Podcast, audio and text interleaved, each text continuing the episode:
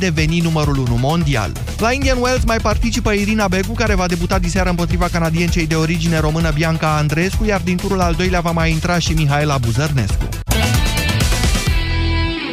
Ora 13 și 15 minute, jurnalul de prânz a ajuns la final. Începe România în direct cu Moise Guran. Bună ziua, Moise! Și cu domnul Emanuel Macron astăzi, doamnelor și domnilor. Bună ziua și bine v-am găsit. În debutul emisiunii o să citim scrisoarea pe care acesta a trimis-o Europei, publicată astăzi, de fapt aseară, în do- toate cele 28 de țări, cred că a apărut și în Marea Britanie, în 22 de limbi, inclusiv în cea română.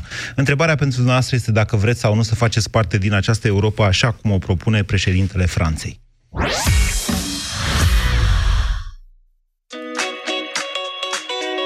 Cu Orange ești împreună cu cei dragi online și offline. Vă bucurați de reduceri de până la 400 de euro la smartphone-urile preferate dacă le cumpărați în pereche împreună cu câte un abonament Orange Mi. Oferta completă în magazinele Orange până la 19 martie 2019. Ai vânătăi și te doare? Ai nevoie de Alegel. Alegel conține două principii active care combat eficient durerea și vânătăile. Cu doar una până la trei aplicații pe zi. Ale, gel pentru picioare sănătoase. Alegel este un medicament. Citiți cu atenție prospectul.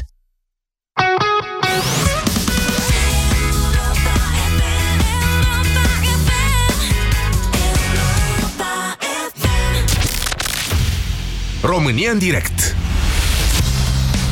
cu Moise Guran la Europa FM. Bună ziua și bine v-am găsit! Da, este într-adevăr și debutul unei campanii europene la nivel, campanii politice, campanii electorale, la nivel european.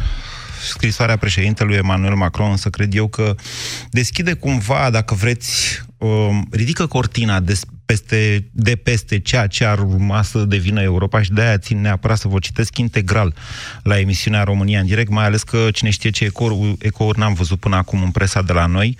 E, din punctul meu de vedere, un mesaj pe care noi, uh, votanții din România, cetățenii europeni din România, să zic așa, ar trebui să-l știm, chiar dacă pe mine cel puțin mă intrigă în multe puncte scrisoarea domnului Macron, vă rog să aveți răbdare, circa 4-5 minute, cred că îl termin în 4-5 minute de citit pentru dumneavoastră. Începe așa, Cetățenia Europei îmi permit astăzi să mă adresez direct vouă, nu doar în numele istoriei și al valorilor care ne unesc, ci și pentru că este urgent. Peste doar câteva săptămâni vor avea loc alegeri europene decisive pentru continentul nostru. Nici când nu a fost Europa mai necesară de la cel de-al doilea război mondial până astăzi și totuși niciodată nu s-a aflat ea într-un mai mare pericol decât acum. Brexitul este simbolul acestui pericol, simbol al crizei Europei care nu a știut să răspundă nevoilor de protecție a popoarelor în fața marilor șocuri care au zdruncinat lumea contemporană. Totodată este un simbol al riscului european. Riscul nu este apartenența la Uniunea Europeană, ci minciunile și responsabilitatea care pot să o distrugă. Cine le-a spus britanicilor adevărul despre viitorul lor după Brexit? Cine le-a vorbit despre pierderea accesului la piața europeană? Cine a evocat riscurile la care se expune pacea din Irlanda dacă se revine la granițele din trecut? Închiderea în sine naționalistă nu propune nimic. Este o reacție de respingere fără proiect. Iar această capcană amenință întreaga Europa. Cei care exploatează furia oamenilor răspândesc știri false și fac promisiuni deșarte. În fața acestor manipulări, noi trebuie să rămânem fermi, mândri și lucizi. Vă reamintesc, vă citesc din scrisoarea lui Macron. Să spunem mai întâi ce este Europa. E un succes istoric. Reconcilierea unui continent devastat într-un proiect inedit de pace, de prosperitate și de libertate. Să nu uităm niciodată acest lucru. Un proiect care și astăzi ne, protegea, ne protejează în continuare. Ce țară ar putea acționa singură în fața strategiilor agresive ale marilor puteri? Cine ar putea pretinde că este suveran de unul singur, în fața giganților din domeniul digital? Cum am putea noi rezista la crizele capitalismului financiar fără moneda euro, care este o forță pentru întreaga Uniune? Europa mai înseamnă și miile de, po- de proiecte care au schimbat în viața cotidiană chipul teritoriilor noastre, o școală renovată aici, o șosea construită acolo, ori accesul la internet în bandă largă care se extinde și dincolo. Este o luptă și un angajament de zi cu zi, deoarece atât Europa cât și pacea nu sunt un dat imuabil. În numele Franței, eu duc neîncetat această luptă pentru progresul Europei și pentru apărarea modelului european. Noi am, arăt, am arătat că ceea ce ni se spunea că e inaccesibil și anume crearea unei apărări europene sau protecția drepturilor sociale este imposibil. Însă trebuie să facem mai mult și mai repede. Deoarece mai există o capcană a status quo-ului și a resemnării. În fața marilor șocuri ale lumii, cetățenii ne întreabă adesea unde e Europa? Ce face Europa? Au început să o vadă ca pe o piață fără suflet. Ori Europa nu e doar o piață, ea este un proiect. O piață e ceva util, dar nu trebuie să ne facă să uităm necesitatea frontierelor care protejează și a valorilor care unesc. Naționaliștii se înșeală atunci când pretind că ne, ap- ne apără identitatea retrăgându-ne din Europa, că ceea ce ne reunește, ne eliberează și ne protejează este civilizația europeană. Dar se înșeală și cei care ar vrea să nu se schimbe nimic, pentru că nu țin seama de temerile care ne străbat popoarele, de îndoielile care ne subminează democrațiile. Ne aflăm la un moment decisiv de răscruce pentru continentul nostru. Un moment în care, colectiv, va trebui să-i reinventăm, politic și cultural, formele civilizației noastre într-o lume care se transformă. Este momentul renașterii europene. De aceea, rezistând tentațiilor de închidere în sine și de dezbinare, vă propun să construim împreună această renaștere în jurul a trei mari ambiții. Libertatea, protecția și progresul. De aici încolo încep lucrurile concrete pe care le uh, propune președintele Franței, François, uh, scuzați Manuel Macron. Continu să vă citesc. Apărarea libertății noastre. Modelul european are la bază libertatea omului, diversitatea opiniilor și a creației. Libertatea noastră, cea din tâi, este libertatea democratică aceea de a ne alege guvernanții în vreme ce, la fiecare scrutin, puteri străine caută să ne influențeze voturile. Propun să se creeze o agenție europeană de protecție a democrațiilor, care va furniza tuturor statelor membre experți pentru a proteja procesul electoral împotriva atacurilor cibernetice și a manipulărilor. În acest spirit de independență va trebui de asemenea să interzicem finanțarea partidelor politice europene de către puterile străine. Trebuie să interzicem prin reguli europene orice discurs de ură și de violență pe internet, deoarece respectul persoanei umane este fundamentul civilizației noastre de demnitate. Protejarea continentului nostru. Având drept fundament reconcilierea internă, Uniunea Europeană a uitat să se aprece asupra realităților din lumea contemporană. Ori nicio comunitate nu creează un sentiment de apartenență dacă nu are limite pe care să le protejeze. O frontieră înseamnă libertate în securitate. Noi trebuie să revizuim din temelii spațiul Schengen. Toți cei care vor să participe la această reorganizare trebuie să îndeplinească anumite obligații de responsabilitate. Paranteză aici, controlul riguros la frontiere. Și de solidaritate, o nouă paranteză, o politică unică de azil cu aceleași reguli de primire și de refuz peste tot. O poliție de frontieră comună și un oficiu european de azil, obligații stricte de control, o solidaritate europeană la care să contribuie fiecare țară sub autoritatea unui Consiliu European de Securitate Internă. În fața migrațiilor, eu cred că într-o Europa care își protejează atât valorile cât și frontierele, aceleași exigențe trebuie să se aplice și la apărare. În ultimii doi ani s-au realizat progrese importante, însă noi trebuie să dăm o orientare clară un tratat de apărare și de securitate va trebui să definească obligațiile indispensabile ale fiecăruia în acord cu NATO și cu aliații noștri europeni. Două puncte. Creșterea cheltuielilor militare. Paranteza mea, Moise, acum este un apropo la Germania. Continu să vă citesc din scrisoarea lui Macron. Clauza operațională de apărare reciprocă. Consiliul de Securitate European în asociere cu Regatul Unit pentru a pregăti deciziile noastre colective – Frontierele noastre trebuie de asemenea să asigure o justă concurență. Care putere din lume acceptă să contribuie, să continue schimburile cu cei care nu-i respectă niciuna din regulile sale? Noi nu putem să suportăm fără să spunem nimic. nimic. Trebuie să ne reformăm politica de concurență, să, ref- să refondăm politica comercială, să sancționăm sau să interzicem în Europa întreprinderile care aduc atingere intereselor noastre strategice și valorilor noastre esențiale, cum sunt normele de mediu, protecția datelor și plata corectă a impozitelor, și să ne asumăm în cadrul industriilor strategice și a piețelor noastre publice o preferință europeană, așa cum o fac și concurenții noștri, americani sau chinezi. Un nou capitol. Mai am vreo două minute de citit. Regăsirea spiritului de progres. Europa nu este doar o putere drang secund. Întreaga Europa este o avangardă. Ea a știut întotdeauna să definească normele progresului. Pentru aceasta ea trebuie, ea trebuie să susțină un proiect de convergență mai degrabă decât unul de concurență. Europa, locul în care s-a creat securitatea socială, trebuie să instaureze pentru fiecare lucrător de la est, de la vest și de la nord la sud, un scut social care să-i garanteze aceleași, aceeași remunerație la același loc de muncă și un salariu minim european, adaptat la fiecare țară și discutat în fiecare an în mod colectiv. Reașezarea pe calea progresului înseamnă de asemenea să preluăm inițiativa în lupta pentru mediu. Fac eu o paranteză acum, nu mulți dintre români știu, mișcarea vestelor galbene a fost cauzată de scumbirea carburanților din cauza unei taxe, taxe de mediu, care urmărea să împiedice pol- poluarea uh, generală. Vă continuu să citesc din uh, scrisoarea lui Macron. Ne vom putea oare privi în ochi copiii dacă nu ne îndeplinim, îndeplinim obligațiile climatice? Uniunea Europeană trebuie să-și fixeze ambiția, zero carbon până în 2050.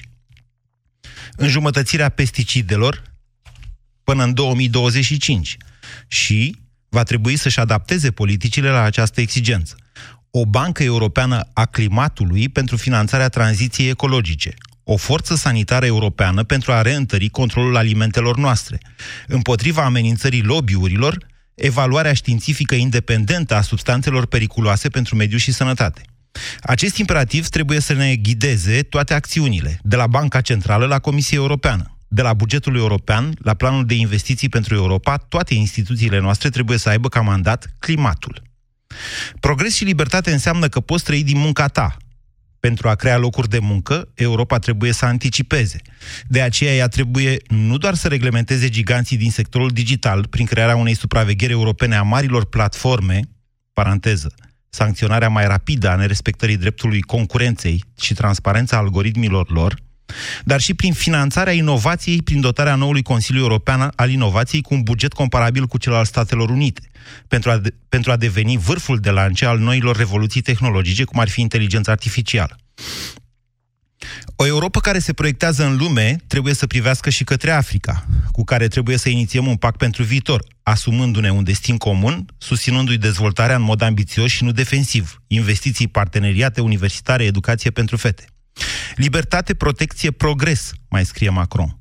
Pe acești piloni, noi trebuie să construim renașterea europeană. Nu îi putem lăsa pe naționaliști care nu au soluții să exploateze furia popoarelor. Nu avem dreptul să fim somnambulii dintr-o Europa vlăguită. Nu ne mai putem complace în rutină și în, în invocații. Umanismul european înseamnă o exigență de acțiune, iar cetățenii, peste tot, cer să ia parte și ei la schimbare. Vă invit să instaurăm, înainte de finele acestui an, o conferință pentru Europa pentru a propune toate schimbările de care proiectul nostru politic are nevoie, fără niciun tabu, nici măcar revizuirea tratatelor. Această conferință va trebui să asocieze paneluri de cetățeni, să discute cu universitarii, cu partenerii sociali, cu reprezentanții religioși și spirituali. Ea va defini o foaie de parcurs pentru Uniunea, Uniunea Europeană care să traducă aceste mari priorități în acțiuni concrete vom, vom avea dezacorduri, dar e mai bine oare o Europa încremenită sau o Europa care merge înainte, fie și în ritmuri diferite uneori și care rămâne deschisă tuturor? În această Europa, popoarele își vor recăpăta controlul asupra propriului destin. În această Europa, Regatul Unit, sunt sigur de aceasta, își va regăsi pe deplin un loc. Cetățenia Europei, impasul Brexitului este o lecție pentru noi toți. Haide să ieșim din această capcană, haide să dăm un sens a alegerilor care se apropie și o lecție tuturor. Voi veți decide dacă Europa și valorile ei de progres trebuie să rămână mai mult decât o paranteză în istorie. Este alegerea pe care vă propun pentru ca împreună să trasăm calea renașterii europene. Semnat Emmanuel Macron. A durat un pic mai mult decât am anticipat eu să vă citesc această scrisoare eu zic că sunt câteva lucruri interesante, deși, sincer să vă spun, nu le înțeleg nicio pe toate. N-aș putea să vă spun și nici nu vreau să vă spun ca să nu vă influențez în niciun fel dacă eu, de exemplu, aș vrea sau consider că este fezabil ceea ce propune președintele Franței. Simțul meu de jurnalist îmi spune însă că această scrisoare e una importantă și că s-ar putea să intre în istorie. De aceea vă deschid acum liniile telefonice, vă invit să sunați la 0372069599 și să spuneți cu ce sunteți, cu ce nu sunteți de acord din scrisoarea lui Macron și dacă dumneavoastră ați vrea sau n-ați vrea să faceți parte din această Europa pe care el o propune. Bună ziua, Mihai!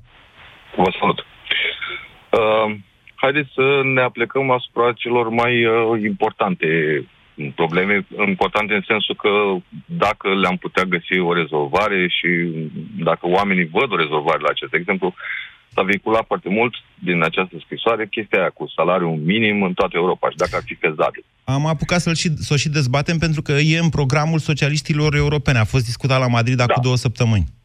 Da, uitați, un pas intermediar ar putea fi acela ca în toate firmele care câștigă, după ce câștigă contracte europene, să se aplice muncitorilor, nu? Că până la urmă, cine fac contractele europene? Cine le pun în practică?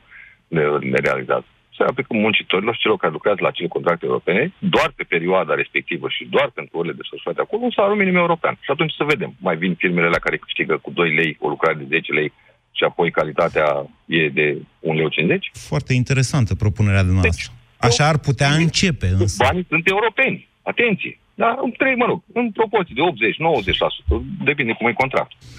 Mihai, deci e foarte interesant ceea ce propuneți, dar aș vrea să vă atrag atenția că România da. mai, mai atrage foarte puțin bani europeni și în special acea subvenție pe hectar, care e un fel de ajutor social inventat pe vremea când era Cioloș comisar european. Ăia sunt grosul banilor europeni. Noi nu luăm bani pentru autostrăzi. Noi da. nu vrem să facem Noi autostrăzi cu bani europeni. De cum s-ar putea impune un salariu minim european. Treptat. În ok, România e o idee bună. Deci cum vi se, pentru cum vi se pare Europa asta pe care o propune Macron? Așa. Europa asta, în teorie, este foarte bună. Și uitați-vă că el are niște modele, atenție, el are niște modele amintite, așa, sugerate, de exemplu, Statele Unite. Hai să ne gândim noi, totuși, ca europeni. Lăsăm la o parte faptul că noi suntem, discutăm aici niște români. Așa. Noi, ca europeni. Da. Ce am făcut noi din ce au reușit alți europeni? Atenție, sunt alți europeni. Francezi, englezi, olandezi, germani, care au plecat pe un alt continent, au avut niște mari probleme de educație, că erau pleava societății care au plecat, marea majoritate. Și totuși, în nici 4, 200 de ani, au reușit să ajungă la un nivel de coeziune, că noi despre asta discutăm. Alegi, e oarecum forțată să știți comparația Europei Unite cu cea a stat, a Statelor Unite. Amintiți-vă că Statele Unite au stat unite în urma unui război da. civil extrem de sângeros. Da, da, războiul lor civil n-a fost pe probleme de naționalism. Ba, Dar da. nu s-au certat că erau germani sau olandezi. Sau acolo a fost o problemă de cum vede fiecare economia, ca să fie lucrurile foarte clare. Da, a fost, o, a fost un conflict între nordul industrializat și sudul mai degrabă și... agricol și bazat pe munca a, uh, deci nu, deci nu un conflict naționalist. Atenție, nu Toate războaiele au, de fapt, interese economice în spate. De-aia mă și îngrijorează ce face e... nebunul ăsta de Trump cu războaiele comerciale. Pentru că, dincolo de... Ră... Adică războaiele nebunul comerciale Trump, ajung aproape inevitabil la războaie, războaie. Asta s-a întâmplat în istoria Trump ar trebui să un exemplu bun, că deși avem un, să zicem, un vas nebun la conducere, sistemul funcționează, ține de mână. Sistemul lor al americanilor, dar noi suntem români, da. suntem hă, hă, hă, da, da sistemul departe. european da. Dar sistemul european, de exemplu, haideți să dăm un exemplu, dragi ascultătorii, sistemul de european, inclusiv domnul Macron, o ține de mână pe doamna Merkel sau a ținut-o, cât timp a primit imigranți care nu aveau nici acte, până și românii când treceau Dunăre aveau acte asupra lor, că vreau să fie recunoscuți acolo, că sunt medici, profesori. Nu e chiar așa cum spuneți dumneavoastră, iar Franța... A fost o, o debandadă avea... din care apoi am învățat. Nu e chiar Dar așa cum spuneți dumneavoastră. Nu e așa cum spuneți dumneavoastră. Nemții s-au străduit din răsputeri pentru că exista într-adevăr un risc mare de terorism să da. identifice pe fiecare, să-i vadă, să-i, să vadă unde se duc, ce fac și așa mai departe. Franța avea deja această experiență a migrației care i-a schimbat, nu știu cum să... chiar istoria, se poate spune, din anii 70-80. Și păi, avea această bun, problemă și știa. Au încercat să o împărtășească și celorlalți domnilor, haideți de Uniunea Europeană faceți și voi, uite cum am făcut noi cu, să zicem, magrebieni și ne-am venit din Africa. Deci, nu? Mihai, nu. evitați să dați un răspuns la întrebarea asta? Dacă ați fi sau nu da. parte, ați vrea să fiți parte din Europa? Sunt da, eu aș, vrea să fac, eu aș vrea să fac parte din Europa asta și consider că spusele domnului Macron, în teorie, sunt foarte bune. Aș vrea să văd că le și aplică, că mai și mm, își colportează ideile în cercul acela de conducători în care se învârte, să se mai ducă și peste domnul Rahoi și să-i spună, bă, prietene, ăia chiar dacă vor să plece catalani, așa dau ei ideea, pentru că nu le respecta niște drepturi economice, atenție. Oamenii aia cereau niște subvenții când au văzut cum mai au încotro, au vrut să plece. Nu-i bate. Nu-i bate să-i salveze poliția locală de poliția ta națională. Da. Că suntem în Europa, mă. Ori incidentul a fost, ați văzut, a fost trecut uh, ușor, ușor sub tăcere, pentru că și acolo s-au încărcat niște drepturi. În Italia se încarcă niște drepturi ale cetățenilor, fie că sunt români, că sunt albanezi, că sunt cetățeni europeni. Deci dacă pornim de la un sistem de val- să nu uităm un lucru. Da. Un parlamentar român, nu spun numele, că nu spun că fac campanii și mai departe, a reușit în Europa, după hăt ani de Uniunea Europeană, să facă un lucru simplu, să egalizeze tarifele la telefonie mobilă. A stat cu capul ăla de contabil, a stat gândit, bă, dar de ce noi trebuie să plătim roaming? Nu suntem mm, Statele Unite ale Europei, ca să zic așa? Și s-a putut. Parcă le-a dat așa o, o idee genială. Uitați mă, trebuie să votăm chestia. S-a putut, n-a murit nimeni, n-a dat, n-au dat firmele faliment. O mică democratizare. Ai informații. că Da, asta Mihai, sunt asta tipul de înseamnă libertatea, de fapt, și uh, dialogul. Pentru că ceea ce am văzut săptămâna trecută, când ne-am uitat toți la audierile din Parlamentul European, ceea ce am văzut până, acum, până la urmă acolo, v-am zis, a fost o reclamă foarte bună pentru dialog, pentru ce înseamnă civilizație, pentru, pentru lucrurile la care noi aspirăm în România. Dar tot departe suntem. Ce spuneți, Bobby? Bună ziua! Alo, Bună ziua, vă ascultăm! vreau să vă spun în sinteză că răspunsul la întrebare nu poate fi decât în interiorul unei Europe care a asigurat de vreme de peste 70 de ani prosperitate cetățenilor ei, s-a dovedit a fi o structură viabilă, așa cum în- înaintașilor de la Schumann încoace au previzionat. Și că în aceste momente, și am reținut din, din, din scrisoarea lui uh, Emmanuel Macron, citită cu suflet de, de, de către dumneavoastră, un anumit, uh, un anumit dramatism. Da, se da. pare că dincolo, se pare că dincolo de, de binefacerile, de prosperitatea pe care cetățenii uh, europeni uh, au parte, uh, plăcile tectonice se mișcă, se mișcă zdravă. Speriați toți să vă Și ne- spun de ce cred eu, de unde dramatismul ăsta și, într-adevăr, e oare, aproape ultimativ. Deci nici când nu a fost Europa mai, ne, uh, mai necesară de la al- cel, cel de-al doilea război mondial până astăzi și vorbește că suntem în ceasul al 12-lea și nu știu ce. În primul rând pentru că uh, se apropie alegerile și toți, toate statele știu cât de vulnerabile sunt în momentul de față la dezinformare, la informații false care sunt folosite, de cele mai multe ori sunt direcționate din Rusia și sunt folosite tocmai pentru ascensiunea naționalismului eurofob. Adică să spune, eu, eu sunt patriot și deci trebuie să fiu anti-european, prin definiție. Mă înțelegeți? De aici cred că Da, da, vine da. uh, spaima Da, da, și da. a lui Macron și din ce știu eu și ai noștri sunt speriați, toți sunt speriați de chestia asta. Da, da. Uh, aș vrea să spun că există totuși speranța pe care eu mi-o manifest uh, integral, pentru că tipii de, de calibrul lui Salvini am impresia că nu vor putea determina o, o, o, o răsucire de asemenea manieră încât acest cutremur uh, să se producă și nu numai că să se producă, dar să aibă și consecințe dezastruoase, care ar însemna efectiv uh, uh, distrugerea Europei, aceste, aceste elemente centrifuge. Pentru că dacă din 50 și ceva încoace s-au manifestat permanent tendințele centripete de alipire la, la proiectul european, acum Salvini și alții ca el sunt exponenții acestor curente de dezlipire, de, de plecare dintre, din această Europa. Vreau să spun însă că în, în scrisoarea domnului Macron sunt cel puțin câteva elemente îmbucurătoare, cel puțin. Nu numai faptul că uh, se dorește o politică comună în ceea ce privește migrația, dar un anume, un anume uh, capitol sau un anume uh, conținut din, din uh, scrisoare mi-a dat, uh, cum să spune, o satisfacție deosebită. Dar m-a și pus pe gânduri. Care? Popoarele își vor recăpăta, își vor recăpăta controlul asupra suveranității. N-a zis asta. Da, mi s-a părut extraordinar de, Dar n-a de zis cum asta. să spune. N-a zis Poftim? asta. N-a zis asta. Ba, ba, eu am, am ascultat cu atenție. Vă Și spun eu m-am că gândit a despre dat-o ce din verb. suveranitate poate... A dat-o din verb acolo cu suveranitatea. De fapt, a, uh, el ne invită la o cedare și mai mare de suveranitate, inclusiv în privința controlului asupra frontierelor. Frontierelor, da, o poliție de frontieră și probabil că frontiere, uh, granițe care să fie adaptate anului în care uh, trăim. Uh, domnul Guran, da. referitor la, la uh, salariu minim, și acolo apare în discursul, în scrisoarea lui, faptul că este un, va fi un salariu, dacă va fi aprobată această idee, uh, va fi un salariu adaptat, adaptat și care va fi în fiecare an. Acum. Problema, problema noastră este că la cum este acum, nu, deci la cât a crescut salariul minim în România. La noi salariul da. minim este un, uh, spre deosebire de alte țări unde e mai degrabă protecție socială, salariul minim este un levier pentru uh, fiscalizarea muncii. Înțelegeți? Că n-ai da, cum... Da, da n-ai cum să le viți. Și dacă vrei să angajezi pe cineva cu acte în regulă, trebuie să-i dai cel puțin salariul minim. Și pe asta se bazează statul român.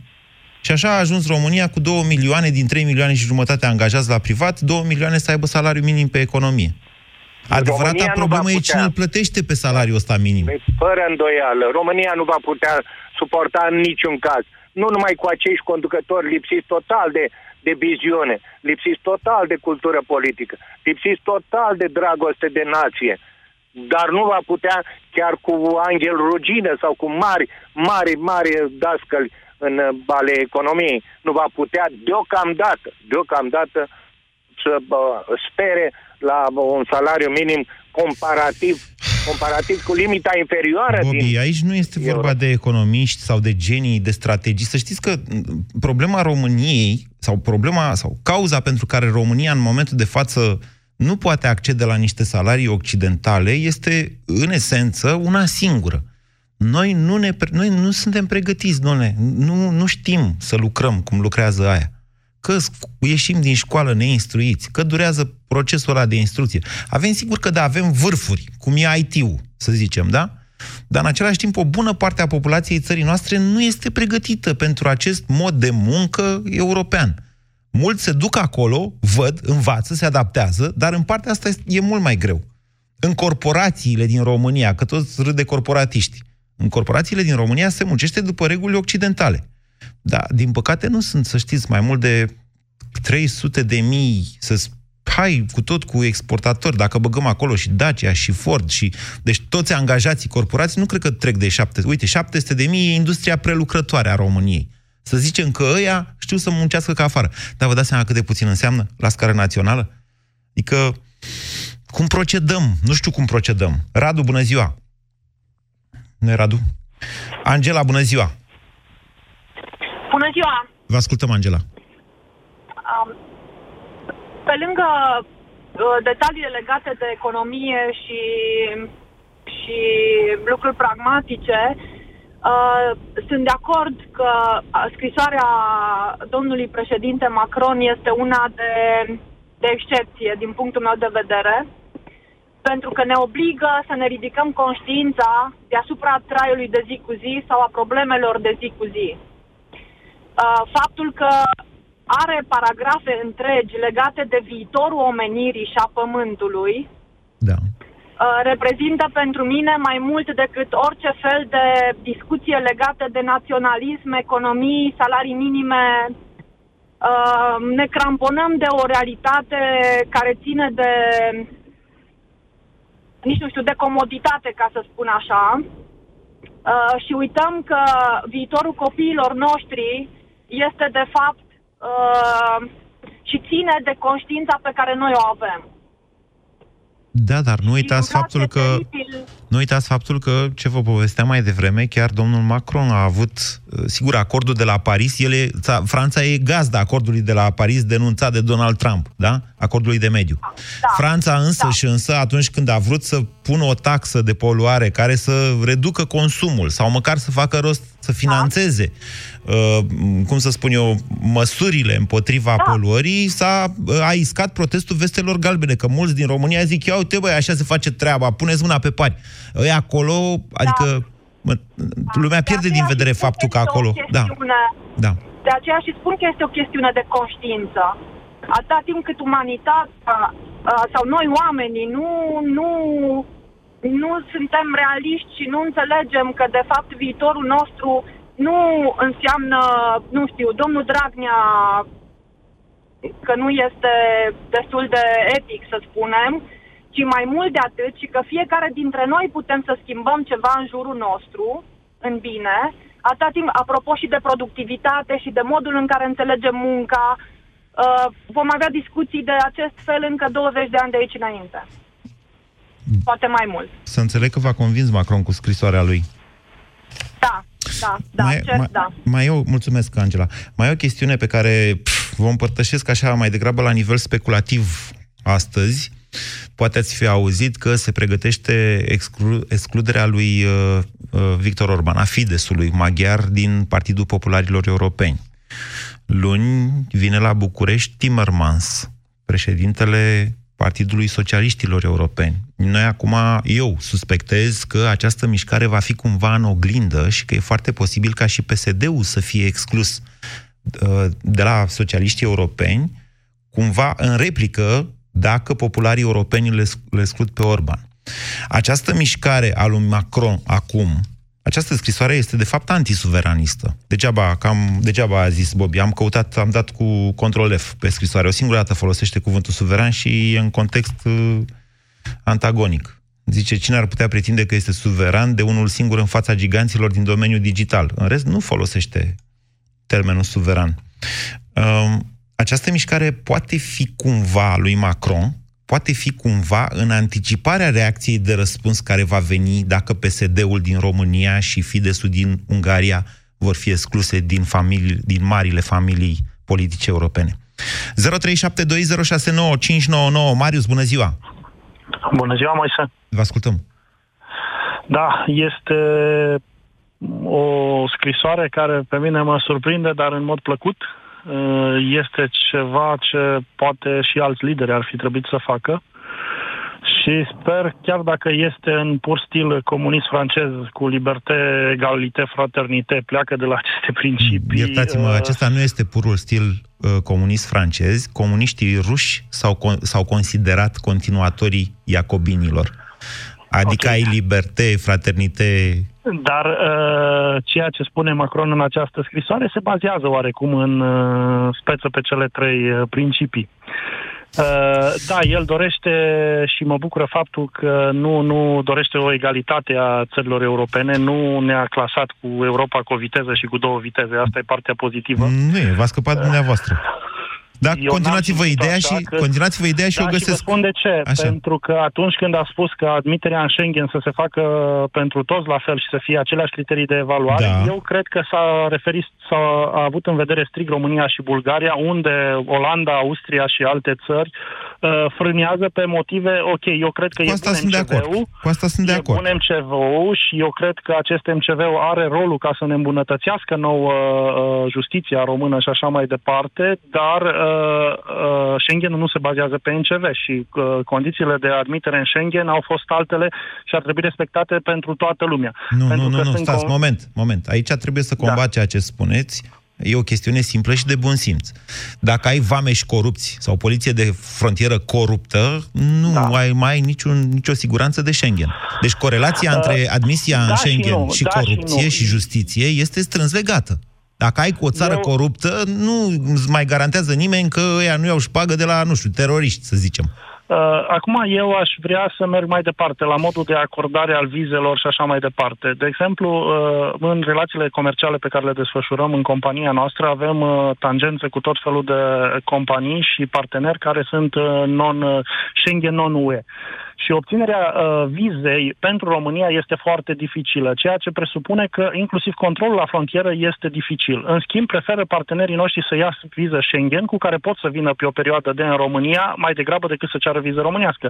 Eu cred că asta denotă faptul că noi suntem puternici pe, pe controlul frontierelor. Mai mult, implementarea controlului s-a făcut Sau pe poate, ADS-ul, cu poate firmă birocrația. germană. Poate birocrația e altceva. ADS-ul Pot să este o fiu de firmă, acord și cu- e o firmă multinațională, Multinațională, da, dar a fost- franco-germano-italiană. A fost sub coordonare germană când s-a implementat uh, la noi pe vremea lui, lui cum îl cheamă, pe, pe cel de la PDL a fost... Uh, Băsescu. uh, con- nu a, Băsescu a fost președintele mare, Ministerul de Interne a Boc. fost Blaga, dacă nu mă înșel. Blaga, mă rog, Da, așa. da Cine când vreți s-a noastră? implementat a fost sub coordonare germană acel proiect, din ce știu eu. Chiar dacă a Nu, fost s-a un, făcut printr-o, s-a făcut printr-un o firmă intermediară germană, dacă mi-amintesc eu bine. Acolo, de acolo Da. s-a născut și dosarul la EADS. Acolo Ok. erau niște semne de întrebare. Mă, cum dracu au venit ăștia și cum au făcut și așa mai departe. Să revenim puțin la scrisoarea lui Macron, că puțin am îndepărtat, Da. da. aducând prea multe, prea multe argumente. Ce nu pot să fiu de acord este cu salariul minim. Uh, Eu cred că salariul minim trebuie să fie rezultatul muncii uh, și să fie dat de piață și nu impus de guverne. Uh, pentru că el a dat exemplu că uh, Europa trebuie să fie unită în fața Chinei, în fața Statelor Unite ale Americii, pentru că America e de fapt continent și să vorbim că se referea strict la Statele Unite și nu la America uh, ca și continent probabil. Uh, eu cred că aici nu, nu neapărat trebuie ca să, să impunem uh, sau guvernele să impună un salariu minim, ci acesta ar trebui ca să vină ca urmare a valorii pe care o aduc în economie uh, industriile, muncitorii și așa mai departe. Eu sunt perfect de acord cu dumneavoastră și v-am zis că nu știu cum s-ar putea face asta, având în vedere diferențele foarte mari salariare între Est și Vest. Că de-aia vin firmele încoace, nu că suntem noi simpatici. Eu cred că uh, creșterea salariului nu se va putea face lucrând uh, de la 48 de ore maxim legal pe săptămână, 35 de ore. Adică Marius, intrăm în oarecum detalii. sunt De vreme ce sunt nu în știm, poate are contradicție. el ceva în cap. Poate Și s-a gândit... iarăși, da. da, eu ce văd că uh, statele Europei, inclusiv Italia, care acum se merge pe un populism extrem, uh, la toate aceste state le cresc deficitele. Ori nimeni nu își pune problema cum își vor plăti aceste țări deficitele. Nu ne putem împrumuta la infinit, noi ca și state. Vorbesc și de Guvernul României, care zi de zi crește pensiile și crește în prosperitatea prin împrumuturi. Da. Ori noi ne producând și ne aducând valoare adăugată Da. în economie, noi Da. nu vom avea, la un moment dat o să intrăm într-o spirală în care niciune din state nu o să poată să-și plătească. Spirala De fapt, sărăciei, adică inflației. Ei sărăciei. bine, Italia nu e Exact. în acest pericol, pentru că Italia este... Eu cred că Italia- este. Eu Nu. cred că nu este departe Italia de a fi ce a fost Nu. Grecia cu câțiva ani. Nu, din punctul meu nu de în vedere. această spirală în care România deja a intrat. De ce? Pentru că Italia are moneda euro, la fel ca și Grecia. Altfel spus, sigur, statul da, italian... E bine și rău, Moise. E Ascultați-mă bine și puțin, rău, doar pentru puțin. Că prin moneda euro, guvernul Da. României, Da. cu ajutorul lui domnului Sărescu, oarecum direct sau indirect forțat, uh, poate să dea drumul la o tiparniță, poate să cu, uh, controleze Prin moneda într-un fel leu. sau altul Prin moneda leu. Și Da. moneda leu și implicit uh, economia. Prin devalorizare, el Așa, poate să plătească asta e aceste riscul lucruri. nostru, dar cetățeanul Asta e riscul italian nostru. nu are Ei, acest italianul risc. nu are acest risc, dar Iată. el are riscul că nu poate să intre în capacitate de neplată, tocmai pentru că nu poate să controleze. Ei merg pe niște măsuri populiste, Nu, pe stați, care nu stați, le pot stați să o lămurim, e important pentru națiunea noastră, că toată lumea zice o să ajungem ca grecii. Nu, nu o să ajungem ca grecii, la fel cum nu o să ajungem ca italienii. Italienii riscă să ajungă ca grecii. Observația noastră Da, este asta spun foarte și eu, bună. asta spun. Eu, eu asta spun, că italienii Doar să ajung, termin, o să doar o ajungă ca și secundă. grecii. Da, Când zicem îmi cer scuze. italienii, ne referim la statul italian. Statul Da. italian riscă Da. să nu mai poată plăti, dar este garantat de Banca Centrală Europeană. Asta a fost problema cu Grecia. România, Da. săraca de ea care nu e în zona euro, nu, România, statul român, nu riscă astfel de beneficii. Mă înțelegeți? Pentru că statul român își devalorizează moneda și aruncă sărăcia sau incapacitatea lui de uh, plată pe cetățeni. Italienii sau Asta statul nu italian e nu prima poate să dată facă când o chestia facem. asta. Noi- Cetățeanul italian e Ceaușescu- protejat. Da. Ceaușescu a plătit datoria externă a țării exact făcând același lucru. Nu chiar. Dacă nu mă înșel, Armstrong uh, a spus că am fost singura țară din lume fraieră care și-a plătit uh, datoriile. N-avea de Așa, unde să știe Ceaușescu în că- 2014 știu. N-avea de unde să știe că Poloniei și Ungariei se vor tăia datoriile în, mă rog, aproape de tot în 1990. N-avea de unde să știe chestia asta. Ceaușescu, da, a creat inflație și Ceaușescu, dar oricum asta era, adică oricum în România era muncă sclavagistă. Ceaușescu a forțat excedentele externe, adică a luat mâncarea din magazine și de pe ogoare și a dat-o pe 3 lei la export, de a murit dracu de foame un deceniu poporul ăsta, și a forț- ca să forțeze, practic, aducerea de valută cu care plătea datoriile. Și a plătit datoriile. Și după ce a plătit datoriile, a picat, că eram morți de foame toți și toată lumea lura. Înainte și a șters cu buretele din memoria colectivă s-a șters. Să știți că în anii 60, dar mai ales în anii 70, transferul de bunăstare din creșterea economică spre populație, și pot dovedi cu cifre ceea ce spun, a fost mai mare decât acumularea, adică decât ceea ce numim astăzi investițiile. De-aia a fost foarte popular Ceaușescu, bine, după momentul 68, și pentru că, da, s-a a transferat destul de mulți bani în bunăstare. Asta s-a mai întâmplat și pe alte părți. Numai că Ceaușescu și-a continuat și planurile de dezvoltare industrială care erau foarte depășite, a făcut și datorii externe, l-a surprins, l-au surprins crizele externe, că așa e la noi, întotdeauna ne surprind crizele externe, și pe aia a mai luat și o idee nebunească. În loc să se gândească, domnule, creștem PIB-ul astfel încât datoria externă să fie din ce în ce mai mică raportată la PIB, a zis, nu, domnule, forțăm uh, forțăm, practic, economisirea și, în același timp, sărăcia prin excedente externe, astfel încât să plătim toate datorile. Le-a plătit. După care le-am făcut la loc. Ce dracu să facem? Că nu mai văzusem banane de 10 ani. Mă scuzați că... Doamna Stanca, bună ziua! Bună ziua! Vă ascult. Îmi pare rău, eu nu o să abordez neapărat problemele din perspectivă economică. Pe mine m-a frapat în uh, scrisoarea domnului Macron mai mult uh, acest apel la Europa Unită, o Europa care trebuie să-și descopere valorile și mi se pare cumva uh, ipocrit din partea lui atunci când uh, vorbim despre aceste valori, uh, le recunoaște oarecum unilateral. Toate sunt valorile lumii vestice, are puține cunoștințe despre tot ce înseamnă acest est uh, din care facem parte și chemarea acum, când spune el că e ceasul de criză al nevoii de unitate, vine oarecum tardiv. Mă întreb unde a fost De ce el s-a spart Europa? A permis, uh, să spunem, uh, valul de migrație, care a schimbat destul de mult datele Europei așa cum o știam noi când a permis, uh, hai să spunem, diferențierea între vitezele pe care uh, el și Germania practic le-au uh, envizajat anterior, adică, Asta, domnule... stați, viz, vitezele, de... vitezele existau, iar acceptarea refugiaților dintr-o țară aflată în război, asta nu face parte și din, nu știu, patrimoniul universal al umanității, să-l ajuți pe unul care... Păi și de, de ce ziceți că nu e o valoare a Estului? Deci- este, este vorba despre modul în care percepe el cultura și ideea de uh, uh, Europa, așa, a valorilor pe care le știm, a valorilor perene, da. care se bazau, să fim serioși, destul de mult pe catolicism, pe tot ce înseamnă fundamentul culturii franceze și care, într-adevăr, s-au schimbat. S-au schimbat și la noi, poate nu cu aceeași viteză, dar să revii la acele valori, să pretinzi acum cu o multă forță de manipulare, că ceea ce uh, ne unește, de fapt, este, sunt acele valori ale Europei, este un fals. Da, pacea da, e o valoare care ne-ar putea uni? Pacea. Da, este. Și pacea sunteți de acord că Uniunea Europeană este construcția care a ținut pacea pe acest continent în ultimii 70 de ani?